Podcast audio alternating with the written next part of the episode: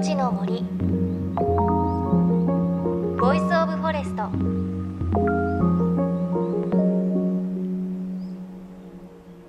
おはようございます。高橋真理恵です。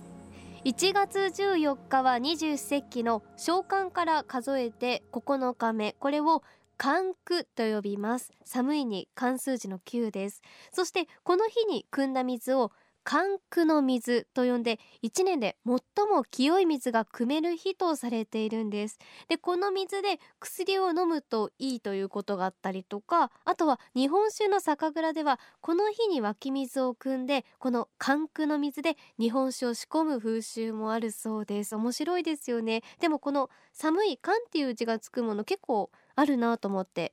寒ぶり寒ビラメ寒ガレイあと寒卵というのもあるそうです。この時期ちょっと寒い寒っていうつく美味しい食べ物を探してみると面白いかもしれませんね。さあ JFN38 局を結んでお送りします。命の森 Voice of Forest。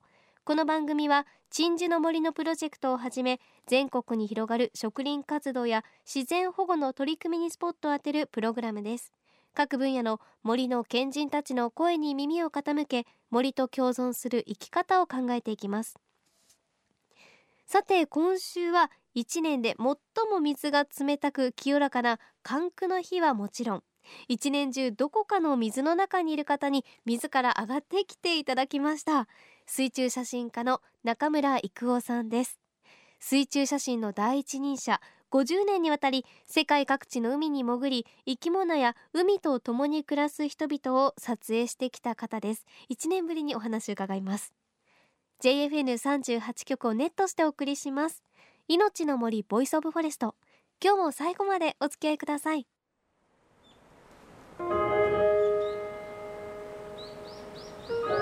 命の森。 Voice of Forest。命の森 Voice of Forest。今朝はおよそ1年ぶりに陸上に上がってきていただきました。水中写真家の中村育夫さんです。育夫さんおはようございます。おはようございます。ご無沙汰しております。本当にこちらこそでよろしくお願いしますさあおよそ半世紀50年以上にわたり世界中の海に潜り海の生き物たち海と共に生きる人々の姿を写真に収め続けている中村郁夫さん。1年のうち半分ぐらい水中に潜っているので半魚人化しているなんていう話をね 以前伺ったので、ちょっと陸に上がってきていただいたなんてことをちょっと言ったんですが、はい、あの今年ですよね。2018年は犬年ということで、はい今回は郁夫さんに世界最北の地で犬と暮らす人々の写真集を持ってきていただきました、はい、こちらどういった写真集なんですか？極夜という北極の極に夜と書いて、ええ、極夜と読みます。これはあの白夜の反対であの4ヶ月間10月の中旬ぐらいから2月の下旬ぐらいまで、まるまる4ヶ月間太陽が出ない時期があるんですね。もう本当に暗くてつねられても誰につねられたか分かんないぐらい。あ見えなくて？暗くて。その中でストロボをつけてあの集落に暮らす地球最北の村あのシオラパルクっていう場所なんですけども、はい、北極点まではもう1,300キロなんですね。だから北極点に探検に行く方たちは大概この人口4 5 0人のシオラパルクっていう集落で修行を積みます。どういう修行かというと、うん、犬ぞりで行きますので、えええー、犬の調教から始まります。そこから訓練するんですか？それは鞭一つでそれも七八メートルも長い鞭一本で犬を調教しなくちゃいけないんです、はい、言うことを聞かせなくちゃいけない。これがかなり難しいんですね。長いでしょ？う長いです。しどういう時にその犬をこう鞭で叩くというか？急げとか右行け左行けまあアザラシを探せとかね。もう何十もの言葉があります。犬語が、それをしっかり覚えないとダメだしさらに犬もあの扇形に真ん中にあのリーダー犬がいて、はい、扇形に走らせます。でみんなあのソリに紐がつながってるんだけども中にはサボってしまう犬もいるわけね。そのサボった犬は綱が緩むからすぐわかるんですよ。すね。うん、それを暗闇の中でこのサボってる犬のお尻めがけて鞭をパシッと当てるんです。ええ。もうお尻が切れるぐらい痛いんですって、はいはい。それとキャーンと飛び上がって懸命に走るんですね。ただ皆さんあの並んで走ってるから隣の犬に当てることもありますよね、えええそうすると懸命に走ってる犬に当てちゃうともうふてくされちゃってこんなに頑張ってるのに隣だろうって、うんうん。ええ。サボってるのは、うん。てかあの信頼関係がなくなっちゃうらしいですよ。まあそういうことないように小さい頃から無知の訓練というのは大事なんですよ。しかもあのなんか私たちって犬ってちょっと可愛いとかだから今はい叩かれるでかわいそうって思っちゃいましたが、ですよね。命がけですもんね、考えてみたら、僕も愛犬家の一人なんですけども、ええええ。本当に犬が好きでうん、子犬も仕事をね固まってあのどっかじっと一点を見つめている写真もあるんですけども、ええその子犬たちは生まれてから大人になるまであの抱かれることも撫でられることもないんです。もう放し飼いで餌もあげないんです。ええ自分の餌は自分で取ってこいそういう過酷な状況の中でやっぱり脱落していくものもいるしええで生き残ったものが犬ぞりとしてエスキモーの歴史を支えていくわけですよね。トではないってことですよね。僕も思わず頭を撫でてしまいました。うんうんええ。ちょっとねすっ飛んできてねやめろ。ペットじゃないから。どういうことかというと彼らは犬と共に走っていますけども漁に行きますけどもその犬もあのクレバスという氷の割れば割れ目、ええええそこに落ちて海に落ちちゃうんですね。そうすると懸命に引き上げてあげます。犬を。うんええはい。海からあげます。え。えそうするとその勢いでそのまんまソリを引っ張って集落まで走って行っちゃうこともあるらしいんですよ。そういう時は彼はライフルまで全部ソリの上なので何十時間何日もかけて歩いて身一つですもんね帰るしかない。夏だったらば白熊に襲われますよね。うんそういう危険が常にはらんでるわけですから、犬が言うこと聞かないともうこっぴどく怒る。で帰ってきてから「お前たち集まれ!」って感じでね、うん犬の無知の刑ですよね。それでも収まらない時は棍棒で殴るそうです。だからすごいですね下から殴られたええ犬がもう憔悴しきってもうもう俺ダメかもしれないって感じでうずくまってる犬に、ええあの隣にいたボスがねそボスも叩かれたんですよ。うんそっとやってきてこう手を添えて痛みを分かち合うようなそういうシーンも見られてびっくりしました。へえそれこそ今おっしゃっていたのが、ええ。そのこの「極夜」という写真集に私もね拝見したんですが、はい。ええ。それこそエスキモーの人たちや動物のこう普段の暮らしっていうのがモノクロ写真でね撮影されていますよね。モノクロですうん。全部、ただ僕の場合は40年前のことななので、そっかだからこの極夜の写真のこのエスキモーの方たちの生活とか動物たちは40年前のものなんですね。そうです。で今もやっと電話がつながったのでこの前も電話で話しましたらええ40年前と同じだよって暮らしはええ変わらず、であのエスキモーという言葉は差別用語じゃないかという方もいらっしゃいます。あのイヌイットと言われるようになりました。ええ。これはカナダアラスカのあのエスキモーの方たちをあの肉を食う人たちということで差別用語になるんじゃないかということで、うん。イヌイット人間という意味ですね。そういうふうに呼ぶようになりました。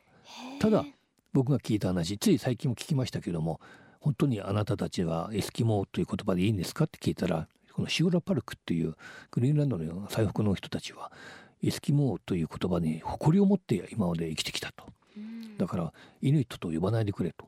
俺たちはえあのエスキモーなんだ。ということでプライドを持ってましたのでうん。そういう表現を使わせてもらいました。へえ。そのシオラパルクの方たちの生活実際にご覧になっていかがでした？まず一番驚いたのは最後の村までは犬ぞりで10時間なんですね。10時間ね、こんなこと僕はまあ聞いてましたけども、テントがあってそれに寝袋に寝てるうちに着くよって言われたんだけどもとんでもない吹きさらしの 凍ってる犬それの上に座れって言うんですよ。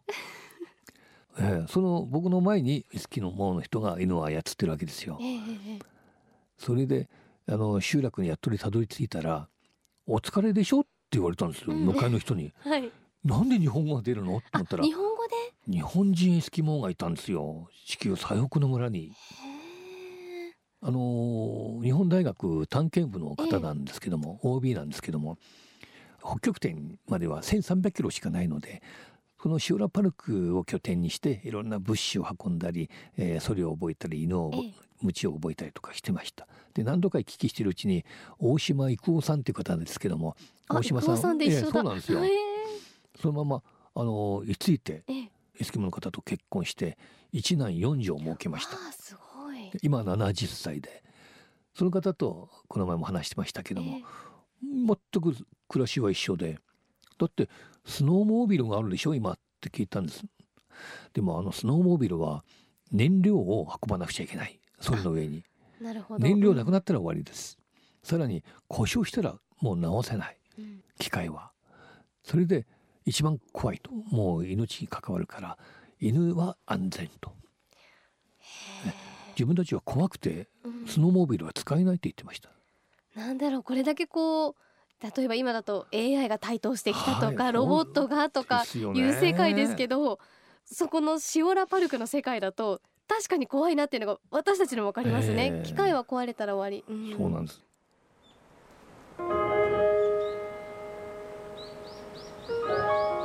の森。 Voice of Forest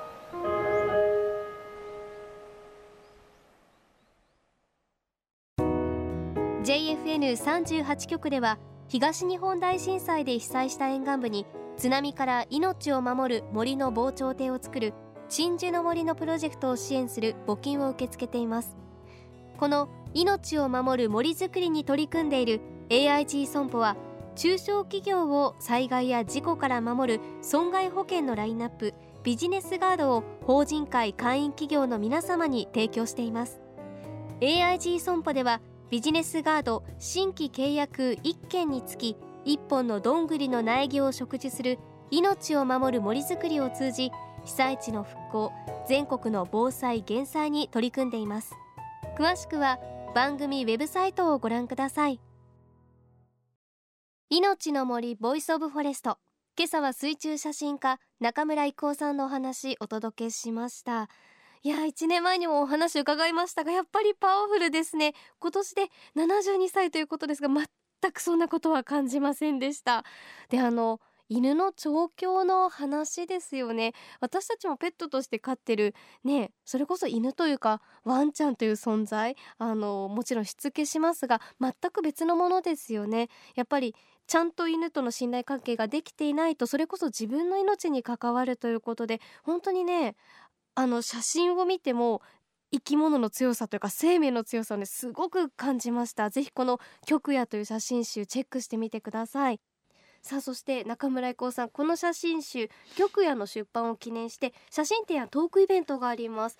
まずは東京新宿のポートレートギャラリーで1月17日水曜日まで写真展がそして大阪アサコムホールで2月1日木曜日トークイベントがあります。また神戸市デュオギャラリーでは2月1日から2月6日まで写真展が開かれますので詳しくは中村征夫さんのホームページご確認ください。